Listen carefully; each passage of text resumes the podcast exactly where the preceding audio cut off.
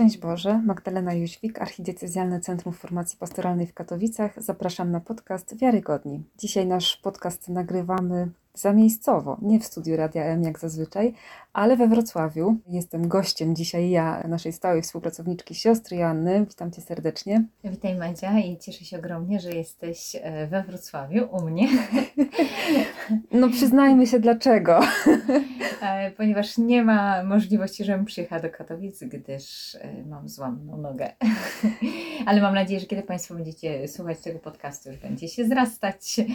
Już będzie tylko lepiej. Tak. Czego Ci bardzo gorąco życzymy szybkiego powrotu do zdrowia, ale bardzo Ci też dziękuję. Tym bardziej, że mimo wszystko możemy kontynuować nasze nagrania biblijne. E, możemy przejść do kolejnej księgi. A ponieważ jesteśmy na początku nowego roku 2023, to wiadomość dla potomnych, którzy będą słuchać tego podcastu, to tym bardziej chcemy, no przede wszystkim Państwu życzyć obfitości w tym nowym roku wszystkiego Bożego, ale też przyjrzeć się, co Słowo Boże do nas mówi, co mówi do nas Księga Przysłów, co Pan Bóg chce nam zaproponować na ten nowy rok. Nieważne, który to będzie, tak, ale no, na co szczególnie zwrócić uwagę właśnie w tej księdze. Ale zanim może przejdziemy do szczegółów, to spróbujmy się zastanowić nad tym, co jest takiego innego w tej księdze, jeśli chodzi o jej powstanie, o czas, kiedy, kiedy została zredagowana, spisana, no w porównaniu do tych, o których już mówiłyśmy. Tak, do księgi pieśni nad pieśniami, do księgi Hioba, to chyba jakby czujemy, że jesteśmy ciągle w tych księgach mądrościowych, ale każda z nich jest trochę inna, tak? Trochę z czym innym się, z czym innym się wiąże. Mamy tutaj właściwie kilka takich konstruktów. Pierwszy to dialog wychowawcy z synem, z wychowankiem, czy ojca z synem, ojca, który stoi na pozycji wychowawcy. Drugi konstrukt to jest taki mizmor, tak często się też mówi w przypadku Księgi Przysłów, że to jest takie nanizanie poszczególnych przysłów, poszczególnych sentencji, które łatwo wpadają e, do głowy. I mamy jeszcze takie poematy treściowe na dany mm -hmm. temat, chociażby ten poemat dotyczący niewiasty, czy ten poemat y, dotyczący mądrości. Niemniej myślę, że też masz takie wrażenie, że bardzo trudno się czyta Księgę Przysłów, chyba że ktoś lubi takie krótkie dykteryjki albo tak takie cytaty, księgę cytatów, księgę jakichś tam. No są takie e, osoby, aforyzmów. Które, tak, tak, tak, które mają takie książki, lubią tego typu rzeczy. Pomyślałam sobie, że jak e, ktoś lubuje się we fraszkach, to, to może ta lektura jest dla niego sympatyczna. E, wydaje mi się, że waga semantyczna tych sformułowań jest bardzo duża i faktycznie ciężko jest przejść od jednego takiego przysłowia dwuwersowego czy jednowersowego, dwulinijkowego do drugiego. Jeżeli człowiek chciałby dobrze przemyśleć sobie treść, to faktycznie po kilkunastu wersetach czuje już zmęczenie intelektualne. Mhm. Ale wynika to stąd, że mamy do czynienia z redakcją e, tekstu w kulturze, która oryginalnie jest kulturą e, oralną. Mhm. Zatem to jest tekst spisany tego, co funkcjonowało do tej pory ustnie. I tutaj już mamy pierwszy szkopuł dlatego że jakkolwiek koncepcji egzegetycznych co do powstania Księgi Przysłów mamy bardzo dużo i tutaj jest koncepcja, że powstała ona w czasach Ezechiasza albo wcześniej w czasach Jozjasza, albo że mamy do czynienia ze spisem późnym na zasadzie V, nawet IV wieku przed naszą erą, to właściwie trudno jest dokonać jednoznacznej konstatacji, dlatego że po pierwsze księga nie odwołuje się do żadnych wydarzeń historycznych, przynajmniej do tej pory egzegeza nie dotarła mhm. Y, poprzez y, ten hebrajski tekst do żadnych odniesień, do konkretów historycznych, czy jakichś zmiennych topograficznych, które można by było się uchwycić, żeby jakoś ulokować w czasie. A dalej taki zlepek sentencji i właściwie taka kwintesencja przemyśleń sugeruje późną redakcję. No jest jeszcze jedno pytanie, które należałoby chyba tutaj dołożyć. W którym momencie historii, jakby co było motywem w danym momencie historii do zapisu? Mhm. Czy mamy tu do czynienia y, z redakcją dlatego, żeby nie zapomnieć, czy z redakcją dlatego, że akurat nastał taki nurt cywilizacyjny, y, w którym modne jest tego typu piśmiennictwo, moglibyśmy powiedzieć dydaktyczne, mądrościowe, parafilozoficzne, czy mamy tutaj do czynienia z transformacją piśmiennictwa natchnionego? Mhm. które zaczyna widzieć jako przestrzeń swojej refleksji życie codzienne i tam zaczyna szukać Boga. I teraz pytanie, pod czyim wpływem? Czy pod wpływem kultury, na przykład greckiej? Czy jest to inspiracja zaczerpnięta z tekstów babilońskich, a może jeszcze wcześniej, z gdzieś przemyconych tekstów egipskich? To są wszystko otwarte pytania.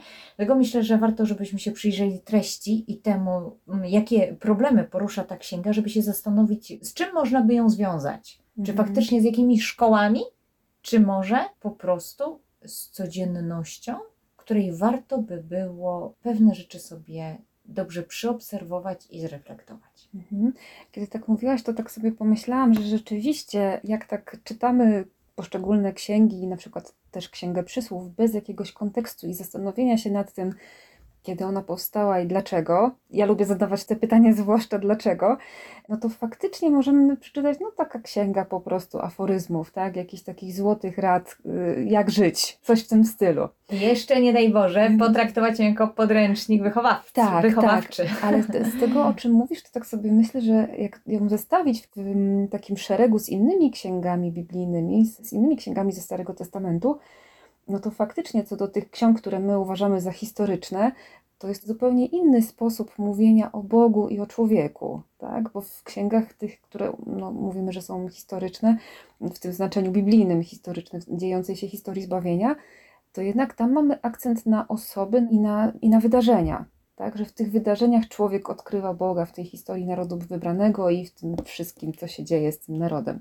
A tutaj właśnie nie ma tej historii. To, o czym powiedziałaś, że nawet trudno umiejscowić i, powiązać to z jakimś wydarzeniem, które się wydarzyło, że właśnie doprowadzono do spisania tej, tej księgi, więc mhm. Aczkolwiek, zobacz, mam, zaczynamy e, lekturę tej księgi i mamy na dzień dobry stwierdzenie przysłowia Salomona, syna Dawida. o Salomona właśnie chciałam Cię zapytać, czy to rzeczywiście on jest tym, od którego wychodzi w ogóle ta tradycja, czy może on Właśnie. był pierwszy, a potem byli kolejni? E, Mamy taką manierę pseudonimii, czyli podpisania tekstu biblijnego i nie tylko tekstów biblijnych, ale na tekstach biblijnych to widzimy, pod postaci, które są znamienne dla danej rzeczywistości, dla danego nurtu. A właśnie jak przywołałaś księgi historyczne, to wróciła mi w pamięci pierwsza księga królewska i Mhm. charakterystyka Salomona, którą ona podaje Tak, tak. że jest on autorem przysłów, pieśni, przemyśleń i tak dalej.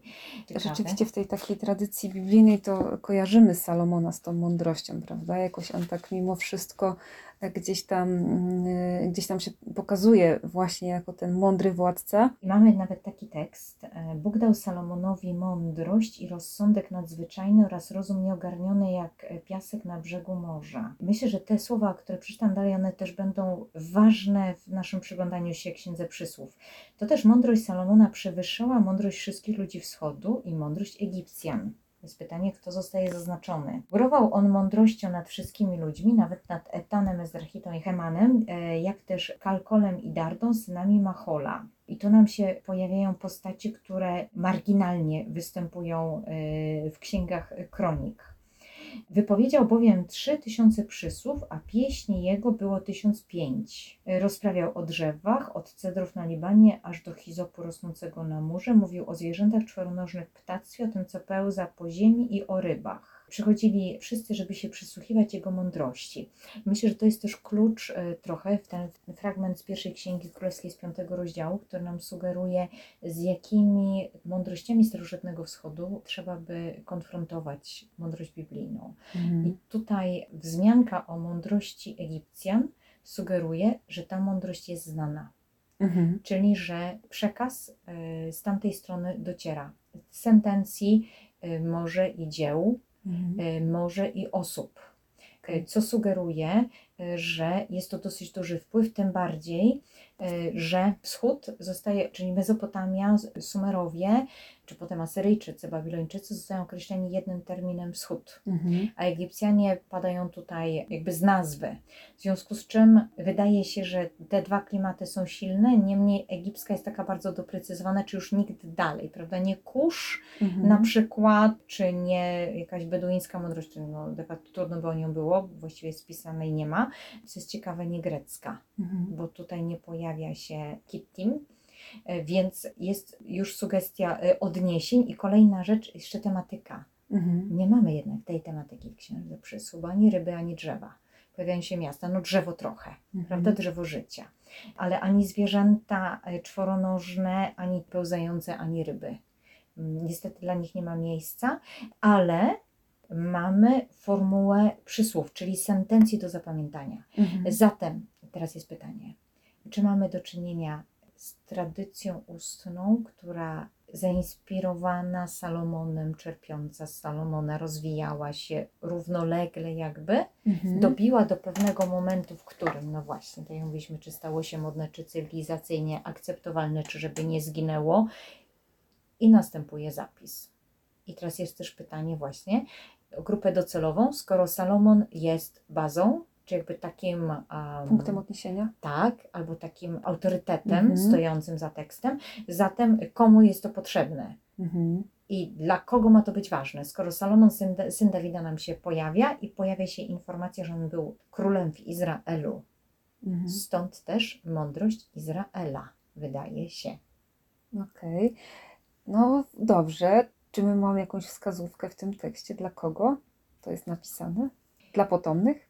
Na pewno dla tych, którzy mają odniesienie do Boga. Dlatego, że jednym z najczęściej pojawiających się terminów jest bojaźń Boża, czyli respekt względem dzieł Jahwe. Mhm. co nam sugeruje, że odbiorca liczy się z Jahwe. I jeszcze więcej, zostaje nam pokazany Pan Bóg, który widzi obie strony. Ja mam Ej. takie wrażenie, jak o tym mówisz, i gdy czytałam też tą księgę, że to jest trochę taki Pan Bóg bardziej transcendentny. Tak bym to ujęła. To znaczy, właśnie taki przekraczający całą rzeczywistość, taki właśnie ogarniający wszystko w całości. Tak, to o czym powiedziałaś o tych dwóch stronach, prawda? I to też mi się wydaje, że jest jakieś takie oryginalne trochę dla, y, dla tej księgi. No bo, że z innych ksiąg Starego Testamentu i w ogóle Pisma Świętego wiemy o tej transcendencji Boga, no to jasna sprawa, ale Tutaj właśnie to takie widzenie tej rzeczywistości w, w całości ponad.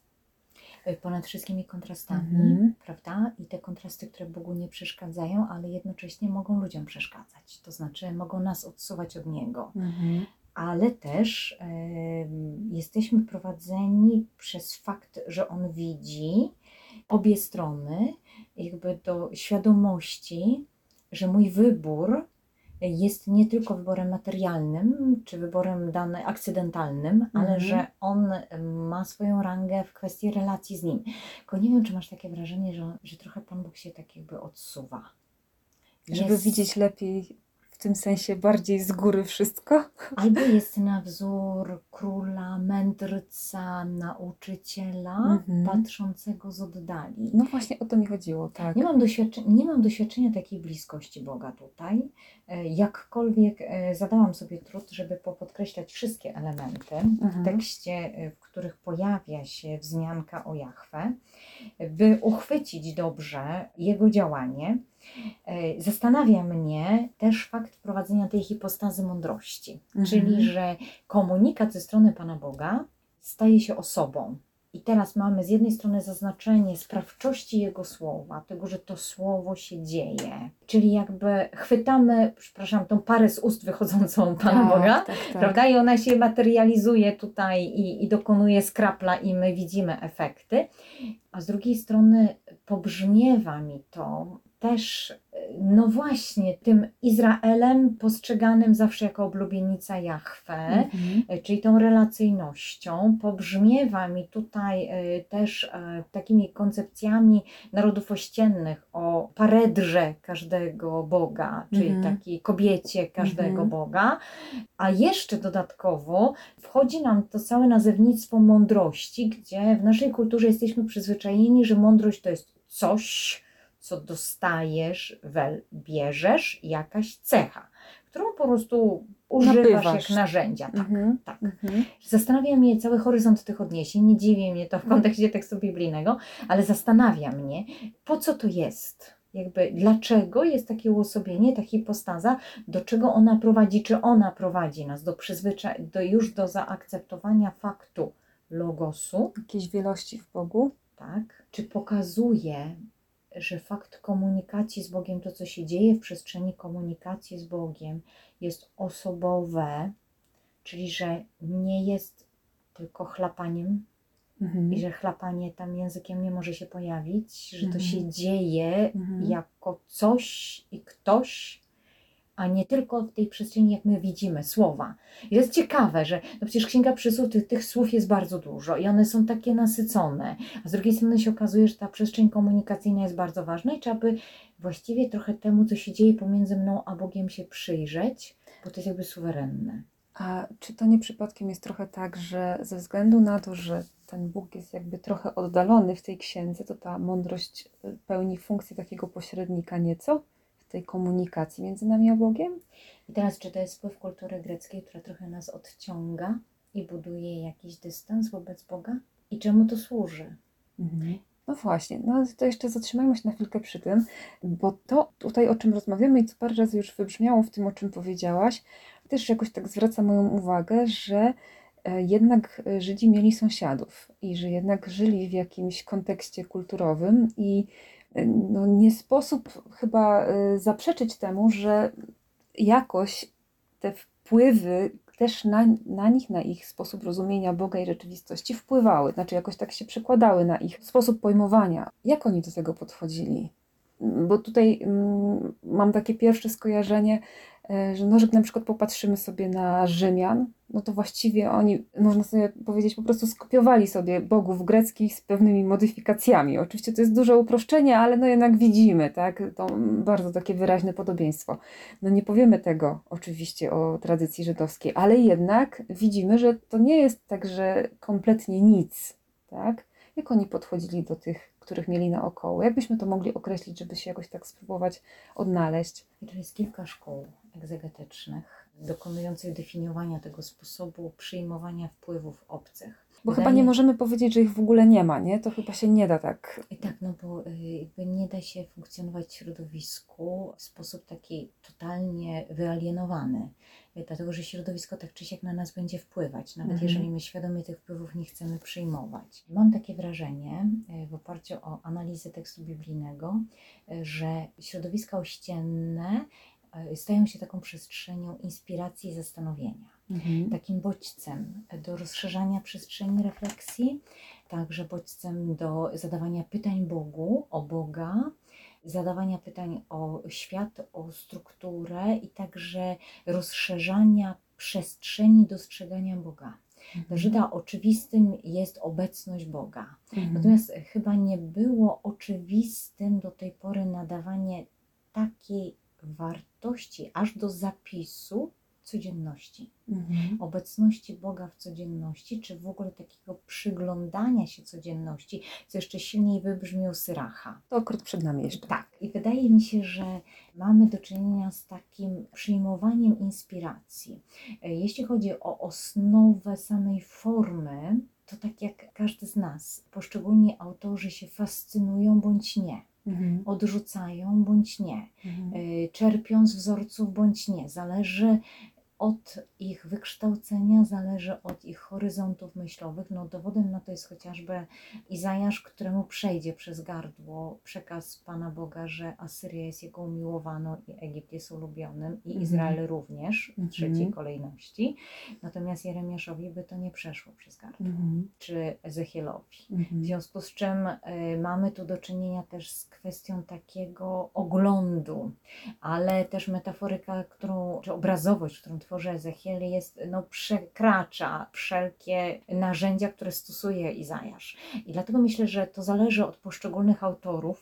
Niemniej treściowo optyka Żyda jest cały czas skoncentrowana na Jahwe i on jest probierzem tutaj.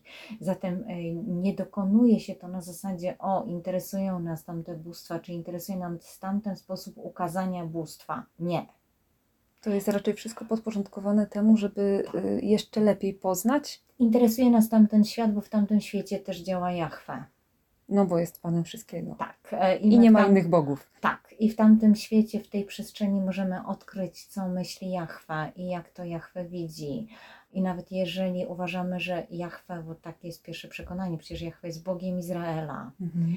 y, nad wszystkimi bogami, czyli ten henoteizm pierwotny, Tak, tak, tak. to jednak mamy do czynienia na pewno y, z takim y, punktem wyjścia, którym jest Jahwe jest Panem, a my jesteśmy Jego wybranym ludem i dopiero potem dzieje się cała reszta. Chyba muszę sobie pozwolić na małą dygresję. Tak?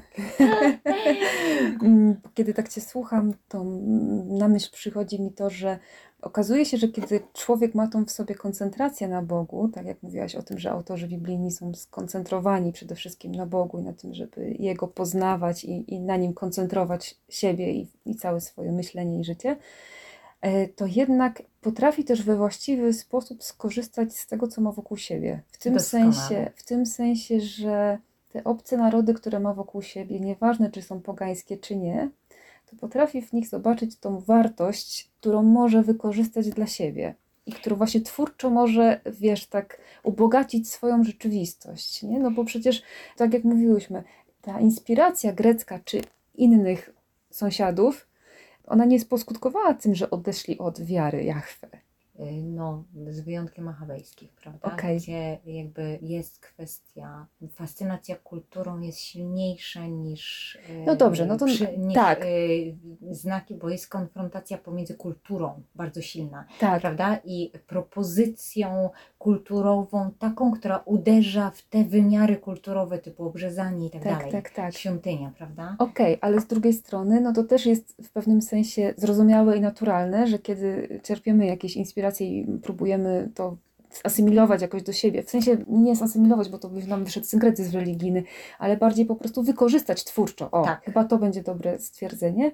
No to też musimy odkryć ślepe załuki, ślepe uliczki, żeby wiedzieć, że tam nie idziemy na przyszłość, nie? Więc dobrze, że jest Księga Machabejska, bo ona nam też pokazuje, że po prostu do takich konfliktów też może dojść, nie? Że jakby te ślepe uliczki też warto, żebyśmy zobaczyli, prawda? Tak, i to zwłaszcza w pierwszej machabejskiej bardzo silnie widać, Mhm. w drugiej jest tak bardziej narracyjnie. Mhm. E, mówimy jakby o machabejskich razem, co nie, bo Tak, to jest tak, jakby tak. cała historia Machabeuszy, ale myślę jeszcze o jednej rzeczy, że właściwie dopiero w Księdze Przysłów i w Hioba, właśnie w mądrościowych, jest przekierowanie uwagi także na osoby z tych innych kultur, Mhm. bo do tej pory to jest wersja typu zainspirowaliście nas, Mhm. ale wy nie. Tak, Was tak, nie tak. przyjmujemy. Tak, tak. Inspiracje waszej kultury, wytworów waszej myśli, tak, możemy coś z tego zaczerpnąć. To się nazywa sprytnie. Y, Myślę, że warto tutaj e, zaznaczyć, że mm, oczywiście spotkamy się w opracowaniach naukowych również ze stwierdzeniami, że Izrael przekopiowuje Mhm. Jak motywy, jak i treści. I tutaj myślę, że przyda nam się bardzo krytycyzm, dlatego że zdajemy sobie doskonale sprawę, y, że sama przynależność to już wyraża się w terminie Jehuda, czyli Mhm. wielbiący Jahwe, ustawia optykę. Zatem są to inspiracje, ale nie wklejanie y, wierzeń. Mhm. Absolutnie nie. Więc nawet jeżeli mówi, pada gdzieś stwierdzenie o elementach mitu, to pamiętajmy, że warto sobie zerknąć, co definiuje się jako mit, Mhm. żeby nie pomylić tutaj gatunku literackiego Tak, e, z, z wielobóstwem, prawda? Z oczywiście. politeizmem. Więc oczywiście. myślę, że tutaj Mhm. też e, to, o czym mówimy, jest inspiracją kulturową, językową, myślową, filozoficzną, prawda? Bodźcem do rozwoju tak naprawdę i też taką przestrzenią konfrontacji, myślę, świetną, bo to też jest przestrzeń do pokazania i zwróćmy uwagę na przykład później na postać Filona, który nam wykwitnie y, na skrzyżowaniu R, który powie, ja bym chciał bardzo przeszczepić mądrość Izraela w języku greckim, żeby pokazać Grekom, Tak, tak, tak. jakie my mamy zdobycze. Mhm. I to jest ta poza, tak, to jest ten styl, Mhm. z którym mamy do czynienia w przypadku tekstów semickich. To może wróćmy teraz do Księgi Przysłów i tutaj jeszcze tak, kiedy mówiłaś o tej codzienności, że to jest taki ciekawy zwrot, tak? W tym sensie, że odkrywamy Boga, przeżywamy tą relację z Bogiem w konkretnej jakiejś codzienności. Co o tej codzienności mówi ta księga? E, Bardzo dużo. Mhm. E, Dobrze, to już od razu zaznaczamy, że wszystkiego Państwu nie powiemy, żeby było co czytać. E, Tak, i e, myślę, że warto też doradzić, żeby czytać po prostu na raty i założyć od razu, że czytamy tyle, ile jesteśmy w stanie znieść w danym momencie, bo faktycznie to jest brzmi bardzo już, dużo. także trzeba się przygotować jednak psychicznie. Tak, Mhm. to jest księga, która sugeruje, że Pan Bóg widzi lepiej. Pan Bóg patrzy na naszą rzeczywistość, On widzi lepiej. Jego koncepcja funkcjonowania świata jest lepsza niż nasze pomysły i od tego zaczyna się mądrość. Skutek tego, jak patrzymy na swoje życie, to dostajemy tutaj taką sugestię, żeby zyskać pewien dystans, e, zobaczyć kontry w, postawach, przyjrzeć się elementom e, rzeczywistości. Na przykład e, takie genialne stwierdzenie, które jest często przywoływane. Takie teksty, które zawsze są chwytliwe, kręcą się drzwi na zawiasach, ale niwy na swoim łóżku. Mhm. Czym w ryju świni złota obrączka, tym piękna kobieta, ale bez rozsądku. E, to oczywiście są takie... Bardzo obrazowe. Tak, doskonale wpadające e, w ucho e, przysłowie, niekoniecznie w pamięć, bo myślimy obrazami, ale to jest trochę z jednej strony przyjaskrawienie, z drugiej strony hiperbolizacja, po to, żeby zmusić człowieka do dostrzeżenia różnic i żeby mu trochę wyznaczyć tory myślenia, Mhm. żeby zweryfikować e, dotychczasowy światopogląd i zainspirować do refleksji, bo wydaje się, że jakby clue, ku któremu ta księga prowadzi, to jest wytworzenie w człowieku takiej samoświadomości krytycznej, samoświadomości jako stworzenia, jako kogoś, kto istnieje w rzeczywistości, ale zarazem, jeśli nie będzie myślał, to po prostu w tej rzeczywistości zginie. Mhm. I tutaj właśnie też to zauważyłam, że mamy pokazane przeważnie dwie różne postawy, tak? To o czym powiedziałaś, że są te skrajności, ale jednocześnie, że mamy pokazane konsekwencje jednego i drugiego. I właśnie tak mi się wydaje, że chyba to jest też takim kolejnym etapem, czy jakimś takim ważnym etapem w uczeniu się mądrości. Że wyrastamy już trochę z tego takiego okresu dzieciństwa, kiedy tylko słyszymy to rób, a tego nie rób, ale teraz musimy sobie to tak przemyśleć, i chyba do tego nas zaprasza ta księga też, żeby po prostu, no właśnie, widzieć tą rzeczywistość szerzej. Tak? Trochę się dać pociągnąć Bogu do tego szerszego spojrzenia i zobaczenia. Popatrz, jak zrobisz to, to będzie tak. A jak zrobisz to, to będzie tak.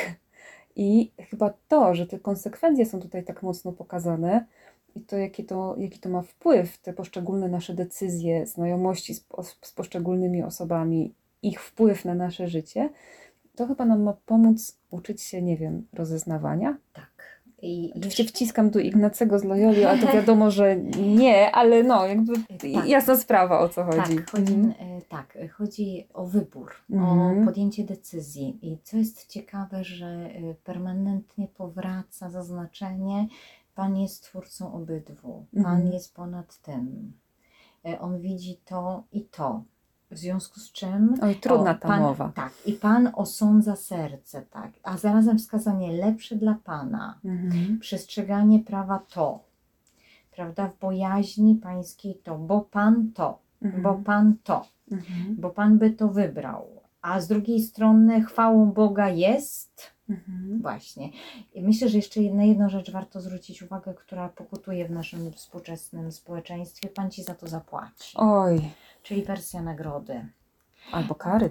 E, tak. E, I wydaje mi się, że niezbędna jest tutaj informacja, że to jest pewien etap cywilizacyjny, czyli pewien etap myślenia, e, gdzie dystans w odniesieniu do Pana Boga sprzyja kształtowaniu się postaw kary i nagrody, Mhm. gdzie nie ma relacji bezpośredniej, chociaż powiedzielibyśmy, że przecież ona istnieje, ale nie staje się relacją bliską, taką zażyłą, e, lecz relacją trochę taką szkolną, uczelnianą, relacją ucznia do mistrza, Mhm. czy właśnie człowieka do Boga po prostu, w Mhm. całej jego transcendencji, w związku z czym pojawia się kwestia weryfikacji skutków naszych decyzji także w tej przestrzeni tej relacji. I teraz, e, czy takiej opłacalności tej decyzji bądź nie. To są takie najbardziej prymitywne instynkty, które mam wrażenie dochodzą do głosu. W każdym z nas tak Mhm. jest, prawda? Chciałbym za, coś, za to coś mieć. Za to, że jestem grzeczny, Tak, chciałbym niebo, oczywiście. bo mi się należy. Nie wiadomo, co to znaczy być grzecznym, ale Mm, przynajmniej, ale Tak. przynajmniej e, jest tak mi szansa na to, tak, że e, kiedyś zostanie nasze zachowanie za takie uznane. Ale skoro ja się męczę, żeby być grzecznym, a ten się nie męczy, żeby być grzecznym i jest niegrzeczny, to i on też powinien dostać swoje, prawda? Tak. I w tym momencie jakby lokujemy się na jakimś takim jeszcze wstępnym etapie rozwoju do tego, żeby spotkać Boga jako osobę. Czy to działa wychowawczo in plus czy in minus, to już możemy zostawić pedagogom. Niemniej ten etap w formowaniu się także myśli o życiu e, zawsze jest bardzo istotny. I on był kojarzony wcześniej z kwestią błogosławieństwa, czyli prosperity w życiu i braku tego prosperity. Hiob nam złamał ten schemat. Mhm. Potem był kojarzony z kwestią posiadania dzieci bądź nieposiadania dzieci. Mhm. I znowu te schematy są łamane, bo Abraham Wiele czeka razy. i czeka i nie tylko Abraham. Tak. E, więc mamy do czynienia z permanentnym jakby prowadzeniem człowieka do przekraczania takich mentalnych założeń. Mhm. E, I tutaj też, e, mimo pojawiającego się właśnie tego myślenia, coś za to będę miał, to ilość tych rzeczywistości, w których trzeba dokonać wyboru, jest na tyle duża, że wydaje się, że ta wersja kara nagroda schodzi na dalszy plan, a na pierwszy plan wychodzi, co ja w tej sytuacji konkretnie mam zrobić i co byłoby logiczne. Mhm. Mam tylko takie wrażenie, że bardzo ściąga Księga Przysłów nasz wzrok jednak paradoksalnie na to, co robimy i dla naszej kultury ona jest chyba obciążająca, bo my jesteśmy przyzwyczajeni do tego typu zwrotów. To Czy rób- ciągle coś mamy robić? Tak, albo to Mhm. jest, albo właśnie, że To rób tego nie rób. tak, albo że to jest głupie i jeszcze powiedziane w formie takiej fraszki czy przysłowia, no to wychodzimy tym bardziej na, osob- na ignorantów, bo jeżeli żeśmy nie wiedzieli, a to jest jeszcze we fraszce, czyli że Mhm. już powinniśmy dawno to wiedzieć, albo wykazać się inteligencją teraz, żeby jakoś to sobie przerobić. Czyli takim niebezpieczeństwem trochę przy lekturze tej księgi może być dla nas takie popadnięcie w jakiś moralizm, w takie po prostu skupienie się na takim, no wiesz, no właśnie na tym pytaniu, jak żyć, tak? Jak ja mam żyć? Aha, tak, na takiej instrukcji obsługi. Jak modne były e, traktaty o etyce, o takim właśnie jakimś, e, jakichś wzorcach postępowania w filozofii, no to teraz e, to Księga Przysłów jest takim tylko pobożnym, biblijną instrukcją obsługi, jak żyć. Dlatego proponowałabym, żeby y, czytać od tekstu mówiącego mm, o Bogu do tekstu mówiącego o Bogu. żeby koncentrować swoją uwagę na tym, na czym koncentruje uwagę Biblia. I może właśnie ta mniejszość tych odniesień, czyli ta niewielka liczba odniesień do Boga, to jest trochę taka sugestia, że bardzo często tak wygląda nasze życie codzienne, że tak pochłonie człowieka codzienność, że on łapie tego Pana Boga y, raz na 10 godzin gdzieś myślą i mówi: Ja Ciebie wzywam z daleka, Ty tu jesteś Boże cały czas ze mną. Mhm. I może właśnie jest to też taki obraz, że właściwie skaczemy y, z sekund y, z Bogiem do sekund z Bogiem. A, gen, i A to- godziny nam mijają na robieniu różnych rzeczy. tak. I teraz konstatujemy taką rzeczywistość, ona faktycznie jest. I czy to nie jest też tak naprawdę klasyczny hebrajski impuls? I co Twoja głowa na to? Mhm. Czyli czy chciałbyś, żeby tak pozostało? Czy może jednak odbić się trochę od tego? Tak. Czy może fakt, że ty łapiesz tę obecność Boga tak raz na 5 godzin, to nie jest sugestia, żeby do tego, żeby po prostu przeorientować swoje myślenie na Niego i załapać, że On jest cały czas. Mhm. Bo jak y, zaznaczymy sobie w Księdze Przysłów te wszystkie fragmenty dotyczące Boga, to jest takie plum, plum, plum ze trzy razy na stronę. Mhm. I nagle człowiek sobie myśli, no jak popatrzy, to tego plumkania jest dosyć dużo, ale z drugiej strony to jest właśnie pomiędzy tym taka klasyczna codzienność, Mhm. ale to wszystko jest zanurzone w Bogu, więc może też sugestia do refleksji. Może tak naprawdę tekst dydaktyczny w takim sensie Czyli nie bardziej w kontekście co robić, tylko bardziej w którą stronę patrzeć. Tak. I Mhm. o kogo tak naprawdę w tej rzeczywistości chodzi i kto przez tę rzeczywistość musi się w naszym mózgu przebijać. Kto ją spaja? Tak. I czy nie trzeba by tego mózgu trochę przeczyścić, Mhm.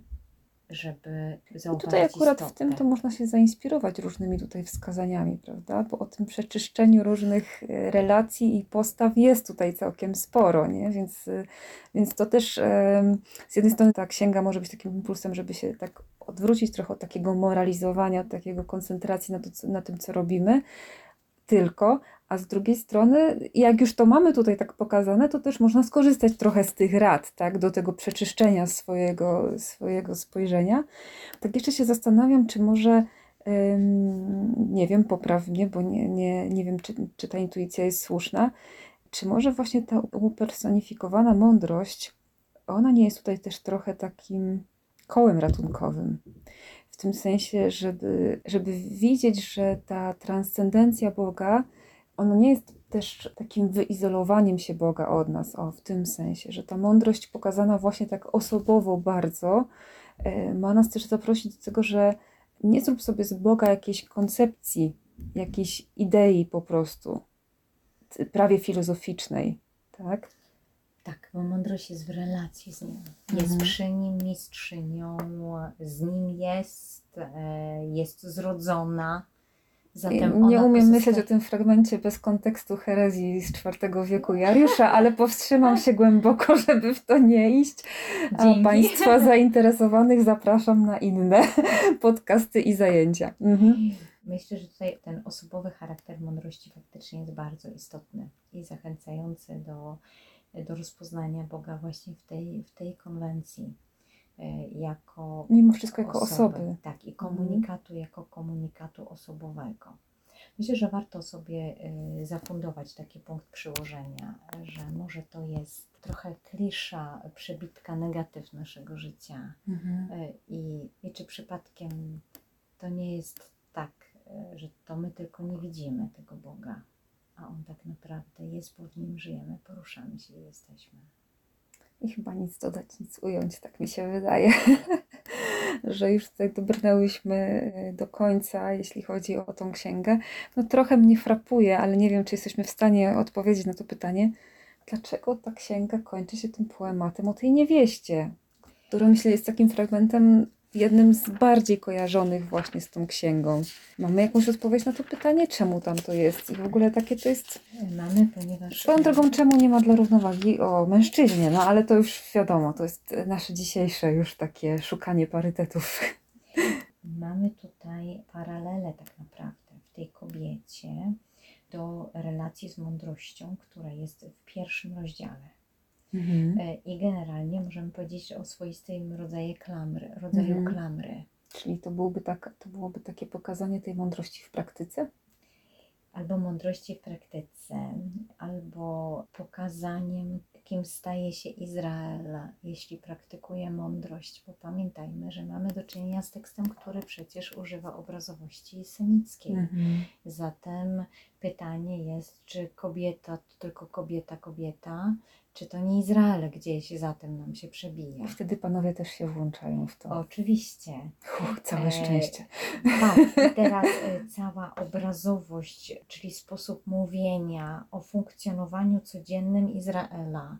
Czy on jest jakby zanurzony w tej mądrości, przyjmuje tę mądrość, e, czy staje się godną dla Boga partnerką w Mhm. funkcjonowaniu, e, w relacji. Nie bałabym się tego, bo, bo przecież doskonale wiemy, że ten nurt mądrościowy bardzo ma dużo wspólnego z nurtem prorockim Mhm. że doko, jakby wysupuje pewne myśli wprost z tekstów prorockich, albo je tak y, sublimuje, czy jakby wyciąga z nich esencję. Mhm. Więc dlaczego nie? Dlaczego Mhm. blokować tutaj tą przestrzeń? I jeszcze aspekt właśnie tego zaangażowania. Zaangażowania ze strony mądrości i zaangażowania ze strony niewiasty, Mhm. i tak naprawdę nawoływanie cały czas do zaangażowania się ze strony człowieka, ze strony Izraela w relacje z Bogiem i w to rozpoznanie, jakie niesie życie. Mhm. Więc może to tylko ten zewnętrzny poziom wskazania. To rób tego, nie rób, to jest śmieszne, to, to jest w formie sentencji. Ale żeby się na tym nie zatrzymywać. A zatem tak naprawdę Pan Bóg i relacja z Nim i nasza codzienność, której człowiek y, jak kura szuka zi- ziarna i zaproszenie jest zaproszenie Boga ze strony Pana Boga jestem w całości, przenikam to wszystko, Widzę to, co to, widzę to, co dobre i to, co złe. Konsekwencje jednego i konsekwencje drugiego. Jestem, ale jestem inny. Mhm. I tutaj e, chyba zakończymy tą naszą dzisiejszą e, rozmowę, bo przede wszystkim nam zależy, żeby zaprosić wszystkich Państwa do czytania oczywiście Księgi Przysłów i odkrywania jej dla siebie, tak? Bo przecież to jest, to jest e, każdy z nas zrobi to inaczej i właśnie o to chodzi. Więc nasze rozmowy niech będą dla Państwa tylko inspiracją, jakimś może kilkoma wskazówkami, które popchną po prostu do, do poszukania s- też s- swojej historii, swojej relacji z Bogiem po prostu w tym, w tym tekście. Gorąco Państwa pozdrawiamy z Wrocławia. Jeszcze raz. Serdecznie dziękuję. Dziękuję Ci bardzo za rozmowę. Będziemy kontynuować nasze rozmowy o księgach mądrościowych. Zapraszamy jak zwykle w drugi czwartek miesiąca i do usłyszenia. Szczęść Boże. Dziękujemy bardzo.